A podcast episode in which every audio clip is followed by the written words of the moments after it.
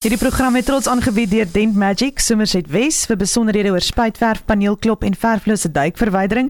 Besoek hulle webtuiste asook op Facebookblad by dentmagic.co.za of skakel 021 853 3444. Loer gerus in vir 'n gratis kwotasie. Dent Magic Suicide Wes lewer al 18 jaar by diens aan die Helderberg gemeenskap. Vir besonderhede oor spuitverf, paneelklop en verflose duikverwydering, besoek ons webtuiste asook ons Facebookblad by www.dentmagic.co.za.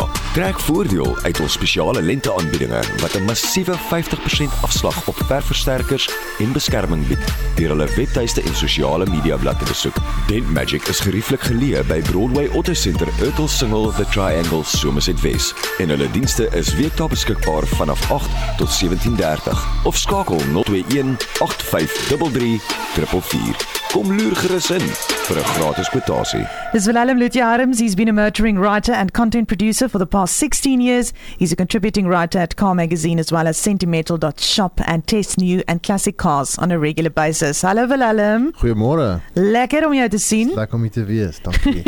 Elke Vrydag gesels ons oor nuwe vrystellings in die motorwêreld. Vandag die Honda AV HRV 1.5 executive. Dis reg, dis reg. Okay, so sy ontwerp lyk anders as die ander luikerige motors. Uh vertel ons meer van die model en die reeks. Ja, dis 'n interessante uh, kar want uh, hy is hy vir al die jare van in die eerste HRV bekend gestel is, het Honda hom gemaak nie. Hmm. Hy was in die vroeë 2000 baie interessante ontwerp gehad. Ehm um, en toe was al klomp jare wat hulle nie 'n uh, HRV gehad het nie. Toe het hom nou hele paar ek uh, dink 'n hele paar jaar gelede weer gelons en hierdie is nou die nuutste een. Um en hy dis 'n interessante kar want dit is 'n lykrig, maar dit is ook 'n crossover bedoelende hy's bietjie hoër van die grond as jou mm, mm. as jou Golf of jou Polo wat ook al. Um so hy's hoër van die grond, um maar hy's definitief 'n lykrig. Hy hy ja. hy sloop so agteraf. Okay. Um so dis 'n baie interessante ontwerp en ek weet baie mense wat op gesien het die week wat ek gery het, baie van die ontwerp gehou en hy lyk baie modern van voor af. Ehm um, so ja, eh, baie interessante half konsep. Dis net jou normale crossover nie. Hoe lank het jy nou met hom gery net vir die week?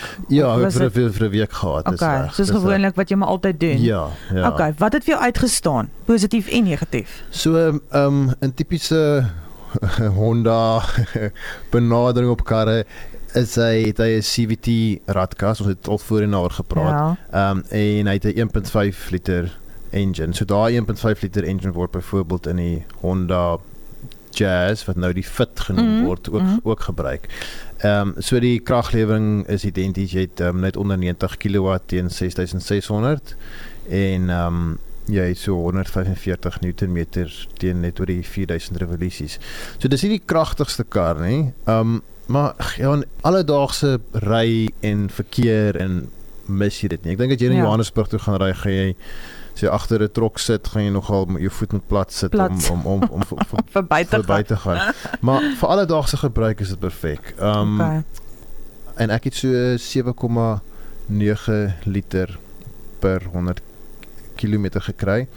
Ehm um, ander goed wat uitstaan, die kwaliteit binnekant is goed. En hy die skermpie hoewel die die die font in die ontwerp van die skerm nie heeltemal saamspeel met die wat jy agter die stuur wil sien mm. die die hoe hulle sê die die die cluster daar met die revolusies dit is bietjie teenstrydig met mekaar maar dit is nie einde van die wêreld nie. Maar um, maar die kwaliteit die knoppies al daai goed is weer eens tipies Honda. Dit voel solied dit voel deeglik. Daar's 'n ehm um, draadloose laai plek vir jou selfoon as jou selfoon oh, nice. kan laai. Ehm um, kapholders, goeie sitplekke, sit lekker. Ehm um, en die hoogtepunt eintlik is vir die agterinsittendes. Mm, Daar is mm. ongelooflik baie plek agter. Ek meen ek is 1.87 meter. Ja. Is ek agter myself sit agter my bestuursposisie het ek massa plek beenplek voor mm. my. Ehm um, ek is nie groot ondersteuner van sondakke nie en mm, die een het 'n ja, die een het 'n panoramiese sondak wat in twee gedeel is. So jy kan bo oop maak en dan die agterste mense kan ook. Ehm um, maar so dit vat bietjie kopspasie weg, maar nog steeds my my kop het nie in die dak geraak nie. Mm. Maar dit is ruim agter. En as jy 'n kar van buite af kyk, sien jy is 'n crossover, maar's regtig ruim agter, baie baie ruim. So dis nog al 'n hoogtepunt vir my. Daar jy vir jou kinders baie plek wil hê of hulle kan bal speel amper agter. Dis regtig. Die die, die kattebak is oké. Okay. Ehm um, maar die sitplek agter is baie indrukwekkend. So mense wat 4 of meer kinders het sal raai wees met trek.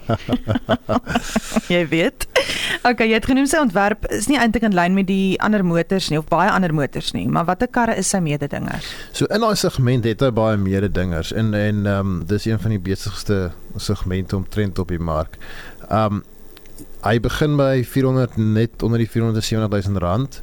Ehm um, en iemand ek gery dis hier die executive is die top spec en hy so 560 000. So okay. byna 100 000 verskil in die modelle nog op twee modelle nog baie is jy moet maar kyk wat se spesifikasie wil hê of, of jy al die um, veiligheidsstelsels en al daai goed wil hê. Maar ja, jy het 'n verskeidenheid van karre. Ons kyk hier na 'n kleiner maar luxer kar soos die Audi Q2 ehm um, 'n groter een dan weer die Cherry Tiggo 7 Pro, hmm. Haval Jolion of die H6 uh, GT en dan die Kia Seltos, Mazda CX-3, ehm um, laas genoemdes baie kleiner as ehm um, veral agterin as die Honda byvoorbeeld. Maar ja, Nissan Qashqai, Opel Mokka, Suzuki Vitara, Toyota Corolla Cross en dan Volkswagen se Taygo en T-Roc. So nee, daar is baie baie om van te kies in daai segment. Wat het jy die meeste geniet? Ehm um, ek sou sê ek het nogal vir die ontwerp, dis iets anders en ehm um, hy het vir my goed gery. Mm. Ek die die die engine is ek kan daarmee saamleef. Dit was nie vir my hoogtepunt nie. maar ehm um, die ontwerp is ietsie anders, nee, hy ry baie goed. Ja. Dis Willem Lutjarms. Hy is elke Vrydag by my en natuurlik geborg deur Dent Magic hierdie gesprek en hy gesels oor die Honda HR-V 1.5 Executive. Sal jy hom koop vir jouself? Um, is dit nou 'n simpel vraag? Want ek weet nie nee, nee, dis 'n simpel vraag. Ek dink dit as ek daai geld het, sal ek mm. iets koop wat bietjie meer grondpad kan ry. Okay, ja. hoor wat jy sê. Maar jy nooit gaan grondpad ry nie, jy gaan net in die dorp rond ry teerpad. Why not? Ja. Jy is bietjie meer avontuurlustig.